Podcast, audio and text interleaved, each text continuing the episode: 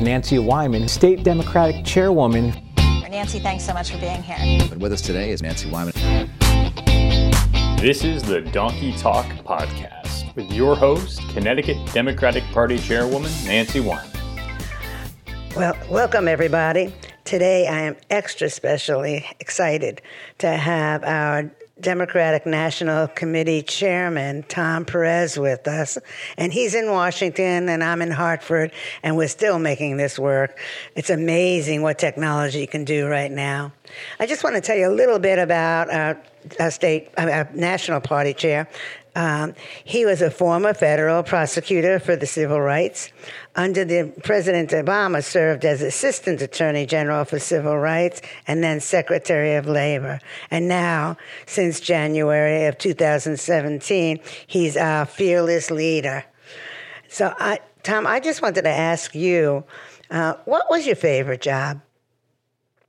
You know, I'm one of those uh, people who has felt very lucky because I've loved every job I've ever had because they were the right job for the moment. I, I served in local government, uh, served in state government. I worked for Senator Kennedy uh, on the Hill back in the 90s. Uh, I had the pl- privilege of working for President Clinton as a, a, political appointee in the Justice Department, and then coming back under President Obama to lead the Civil Rights Division and then uh, to serve as uh, the nation's labor labor secretary. And each job I had, Nancy, was the the perfect job at the moment in time. Uh, when I was uh, running for local office, that was uh, when George W. Bush was in office, and quite frankly, I had no interest in working in D.C. at that point. I can uh, understand. When, for obvious reasons, although it's it's a weird world we live in when people wax nostalgic for George W. Bush. That's for uh, sure. that that is uh, that, that that just sort of tells you where we are right now in our uh, broken democracy under this uh, this uh, incredibly dangerous president. But I, for me, what's um, the common denominator of all these jobs that I've had the privilege of doing throughout my career of service is helping people and helping people at scale. In the case of the Labor Department and the Civil Rights Division, I, I remember vividly a, a trip I took with the president to Connecticut and uh, we did an event around the minimum wage with Governor Malloy, Governor Patrick, uh, Governor uh, Shumlin of Vermont, and uh, I think maybe the governor of Rhode Island uh, was there as well. And it was a joint effort to highlight the need to lift wages and. Uh, Governor Malloy and you uh, were able to uh, accomplish that, and that, that that's what it's all about helping people at scale. And when we elect democrats we help people at scale. And when we lose elections at scale then the people we care about get hurt at scale. And that's the moment in time we're living in. And that's why you and i are doing our jobs uh, because we want to elect democrats so that we can get back to the business of building an America that really works for everyone and having leaders who are looking out for other people and not themselves, like Absolutely. this reckless president. Uh, absolutely. And getting back to the president, um, there's a new Fox poll that shows a majority of Americans support not just impeachment, but removing President Trump from his office. You know, you've been living through this every day. Do you want to just talk about the how we got to this point and what this man has been doing, in my opinion, to ruin our country?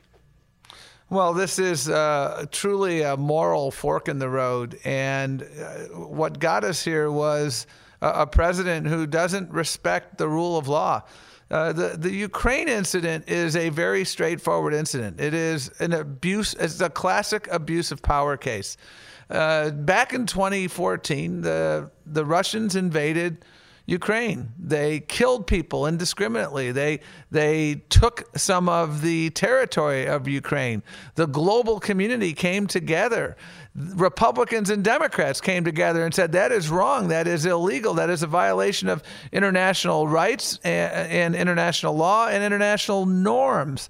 And again, Republicans and Democrats came together around a package of aid, around a package of sanctions against Russia, and those that bipartisan consensus uh, continued. There was never any uh, "we're going to give you this aid, but you got to do me a favor" from Barack Obama or uh, Joe Biden or anyone involved in the administration. This was a united front of Republicans and Democrats across our administration and in the global community. Then you fast forward to this president.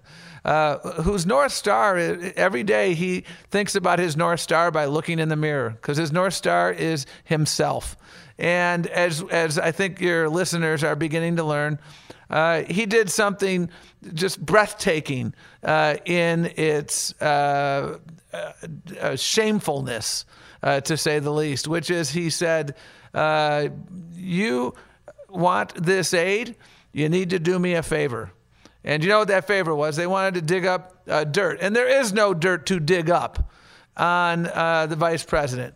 And that is wrong. And the reason why I think this. Um, impeachment has become such a um, the, the, the polling has shifted so much, uh, Madam Chair, is because. Uh, people th- see this for the abuse of power that it is. Uh, you know, this is an administration that said you can't prosecute a sitting president uh, for criminal activity in office because the remedy for that is impeachment. And now this is a president who says you can't investigate me for potentially impeachable conduct. Uh, and he is uh, giving the stiff arm to the uh, House investigative committees. Uh, that is a president who doesn't understand what democracy is and doesn't understand what checks and balances is. And, and the reason why this is so important for us to do is because this is really about the essence of our democracy. Nobody is above the law. And I applaud what is happening. And I'll give you one more observation. I, you know, I was a prosecutor at the Department of Justice for a number of years. I prosecuted a lot of police misconduct cases. My first federal trial was in the Southern District of Ohio in Cincinnati, and it involved uh, a police officer who had done a lot of bad things. And while we were investigating him, his boss, the chief, who also happened to be his father in law, told all of the officers in the department if you cooperate with the investigation, I'm going to fire you. So I ended up having not one defendant at trial, but I ended up having two defendants at trial. And the police officer was being prosecuted for the underlying civil rights violations, and his father in law, the police chief, was prosecuted for obstruction of justice. The criminal justice system can be used to uh, bring people to justice in that context private citizens, um, elected officials. And the impeachment process, similarly, is the process we use when presidents are stonewalling and when they've committed um, acts that are absolutely uh, beneath the dignity of the office and put our national security at risk. And and that is why it's so important for us to do this. And and you may have some listeners who are wondering, well, you know, is is this politically dicey? With all due respect, and I totally get that question, and I get asked it a lot.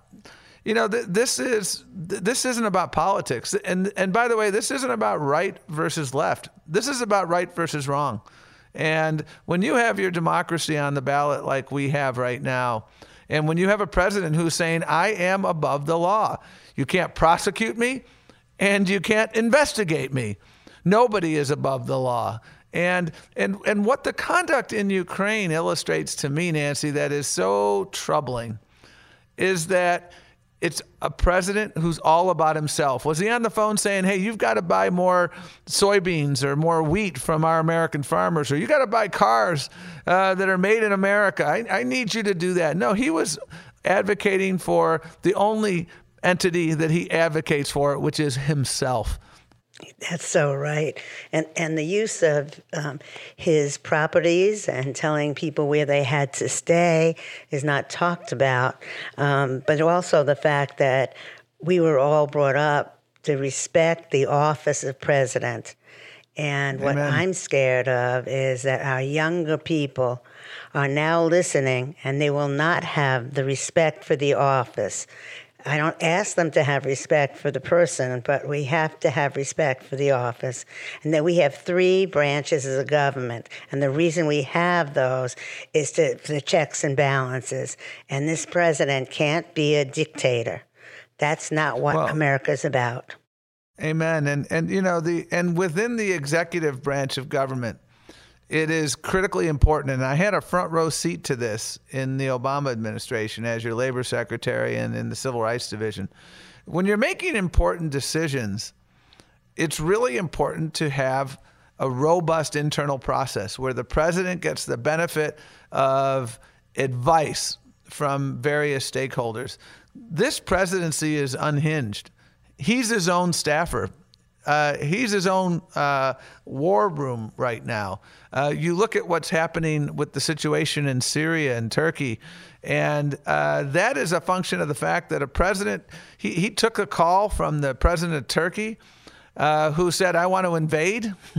and uh, this president said, Be my guest. I'll move my troops out of the way, notwithstanding the fact that the people we were protecting were people who were fighting side by side with us uh, in the effort to defeat ISIS. This action by the president, he has blood on his hands. And this is an action that's going to hurt our standing in the world, hurt our national security. There are ISIS fighters who are jailed in that northern northeast region of, of Syria who are in danger of getting released. And what did the president say? Well, make sure they just go to Europe.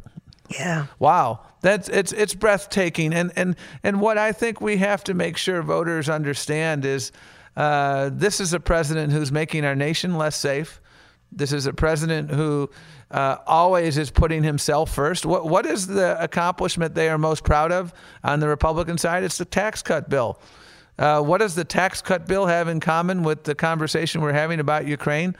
Well, the tax cut bill was about helping the president and people like the president. And Ukraine and what he did there uh, is about helping the president. It's, it's all about himself. Democrats are the party of we. We're about helping other people. Uh, he's the party of me, uh, yeah. Donald Trump. And he doesn't, re- uh, he doesn't realize there's no I in team. Amen. And we have to be a team. And so, while we're talking about that, we also have to move on and talk a little bit about how many, how much great work that the DNC is doing um, to make sure that our nominees in in 2020 can win. And so, I, would like you to brag a little bit about what you are doing with your data warehouse and all your early background organizations. Sure. Well, thank you for the question. Uh, when I got to the DNC in 2017, we had a lot of work to do. Uh, we had to rebuild our infrastructure and, frankly, also rebuild the trust of voters.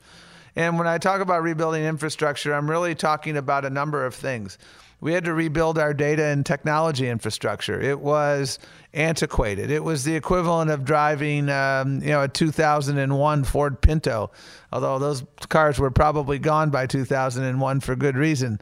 Uh, but we were driving an old jalopy when I got here to the DNC, and we needed a, a modern uh, a car that could move a modern data infrastructure that could help us elect Democrats up and down the ticket. To, to give your listeners a sense of uh, why this is so important, you know, roughly 6,000 people who were running for office last year used our voter file. Uh, people in Connecticut running for state office, local office, uh, your your members of Congress, uh, you know, the governor's race, uh, et cetera.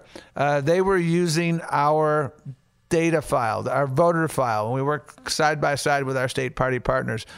We have totally rebuilt our data and technology infrastructure so that, uh, for instance, we, we bought up uh, 110 million cell phone numbers. We gave uh, hundreds of thousands to the Connecticut Democratic Party so you can connect more readily with voters. And you know, where do voters consume their news? They consume their news on their uh, smartphones. And so our data and technology investments have enabled us to help Democrats win. Our investments in organizing uh, and early organizing. Uh, I think we got into the lazy habit of waiting until two months before an election before we started talking to people. I, I call that transactional politics.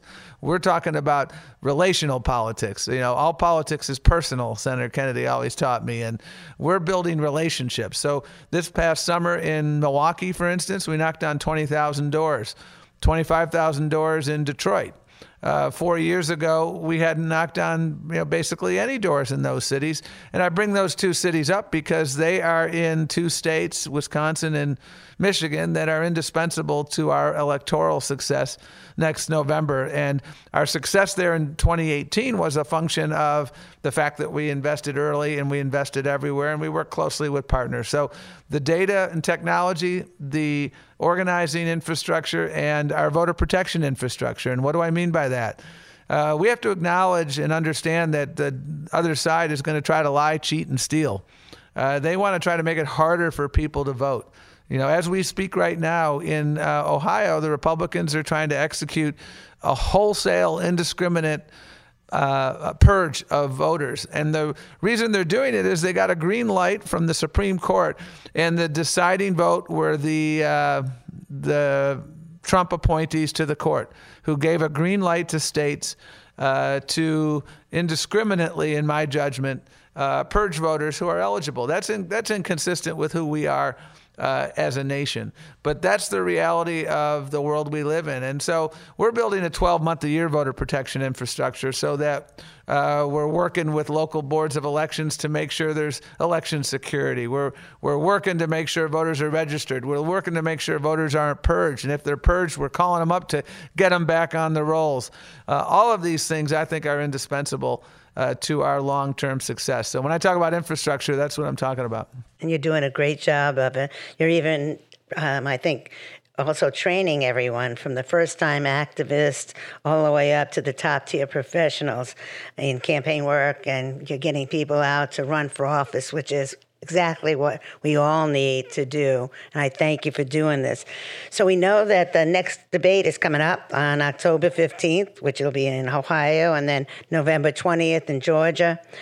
What do you think our candidates should be talking about in their next debate? I think our candidates are going to be talking about our values, uh, and I think there's a real alignment, uh, Madam Chair, of our of our values. Every every Democrat on that stage believes that uh, everybody should have access to quality, affordable health care.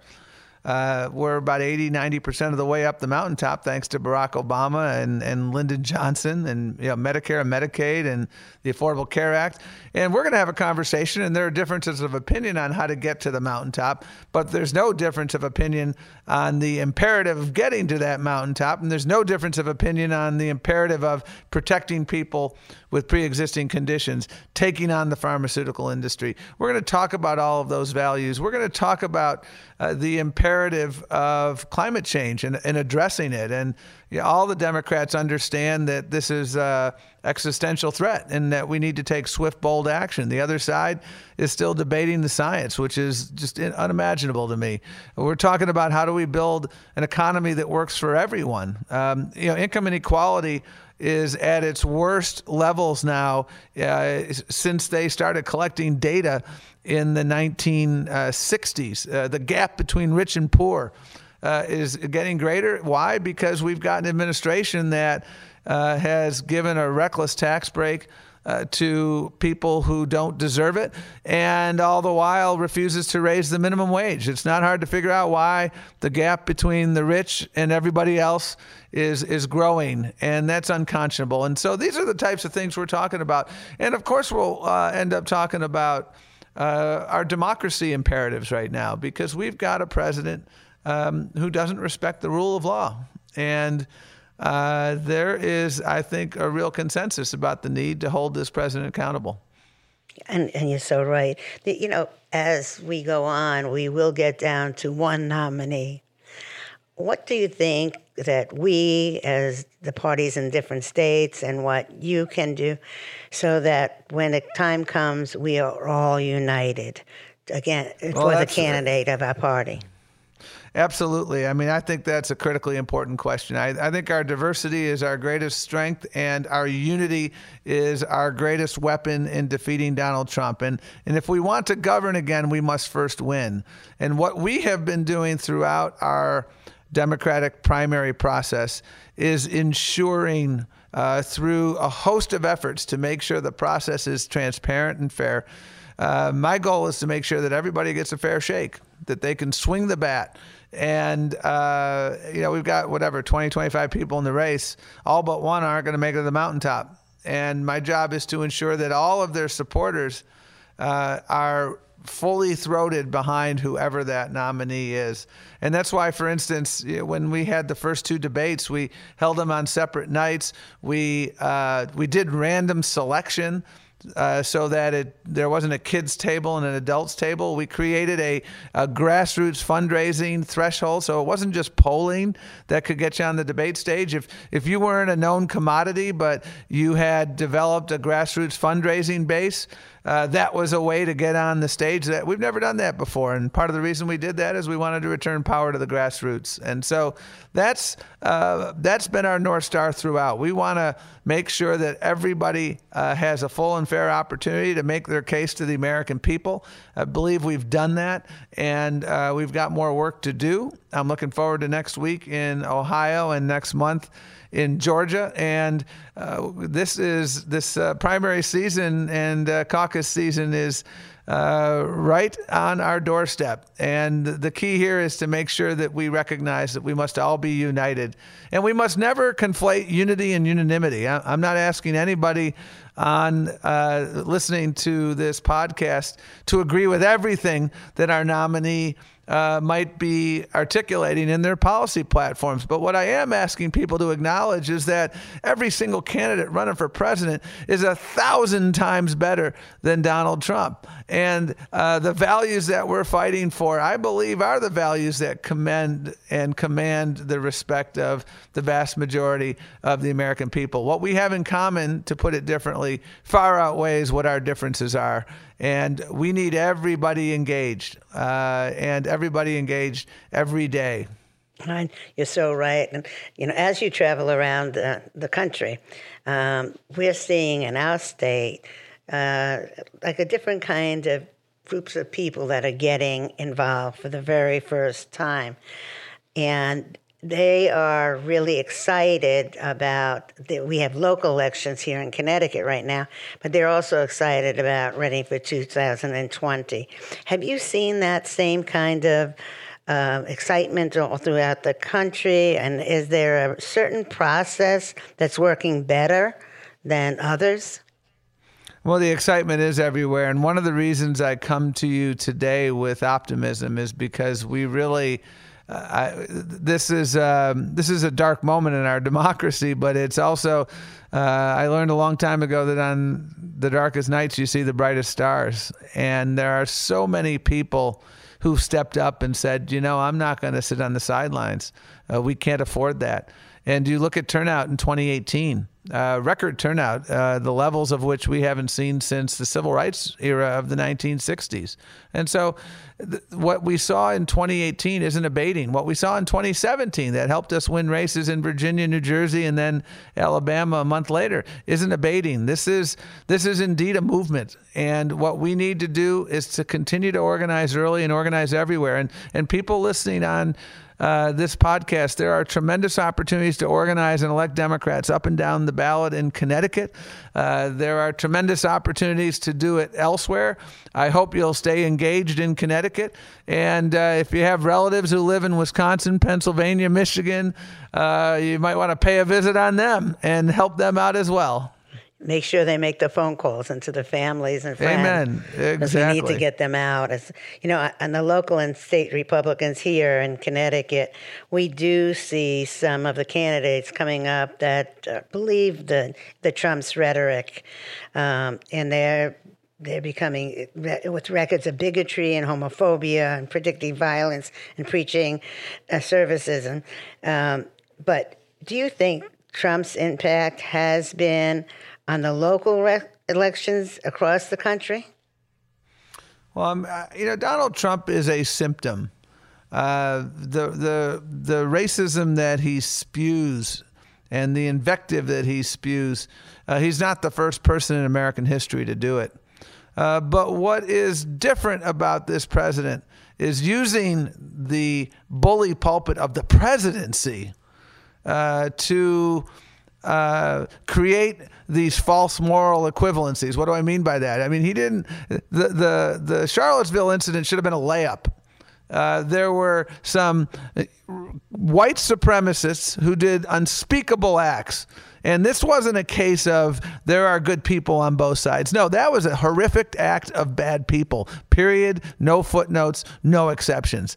That's what he should have done. It should come as a surprise to none of your listeners that hate crimes are on the rise. Anti uh, uh, we we just completed the the Jewish high holidays, and across America, uh, local law enforcement was on high alert near synagogues because of the fear of uh, acts of uh, anti-Semitic violence, and this is this president.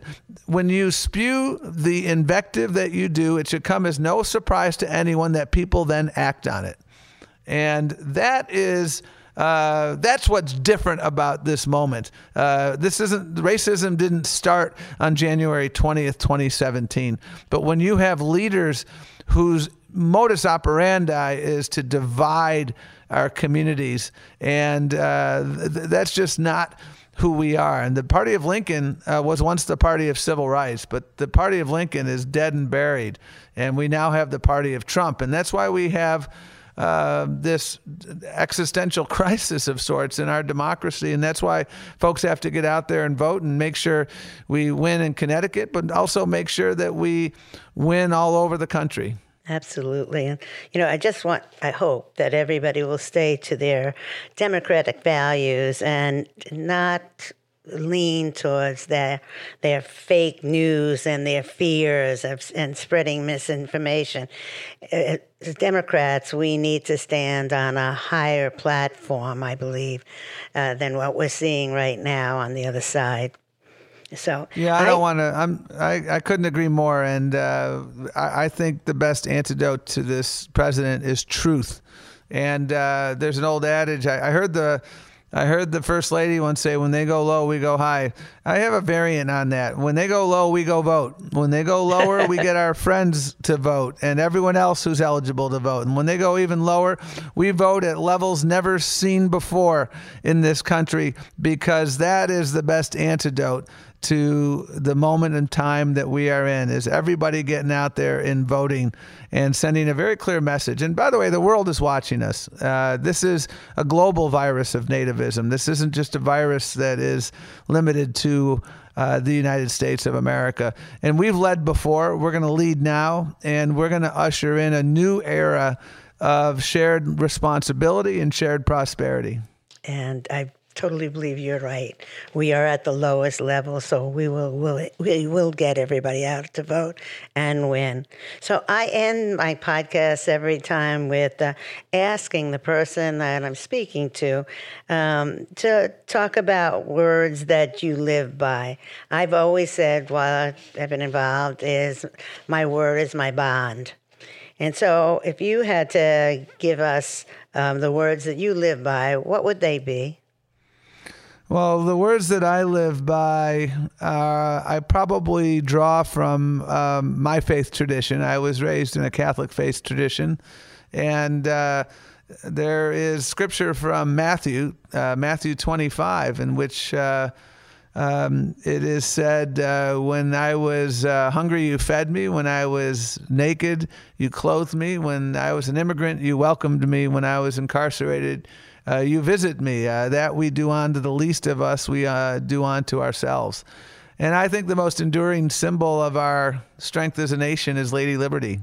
And uh, Lady Liberty, it, it, doesn't say bring us your rich, uh, white European masses. It says, bring us your, your, your tired, your huddled masses. And, and those masses who have come to America uh, built America uh, and, and made such remarkable contributions. And, and so when I think about the lessons that I live by, I think about that lesson that frankly my parents taught me and my faith teaches me and it's not a teaching that's limited to my faith it's a teaching that uh, i see in every faith tradition and in my friends who don't come from a faith tradition. It's it's a universal value, and I think it's a value that's enshrined in the Democratic Party, and it's a value that uh, at one point actually in our nation's history was also enshrined in the Republican Party, but it is now extinct. And so uh, when I think about those children separated from their parents at the border, when I think about uh, women